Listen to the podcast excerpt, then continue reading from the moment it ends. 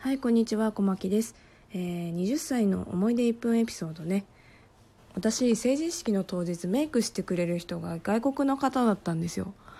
で話してるの多分聞き取れなかったんでしょうね。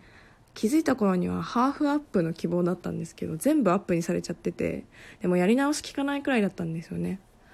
まあでももう私をベースにした割には、まあ、可愛くしてもらったんですよ。もうできる全てを尽くしてもらって。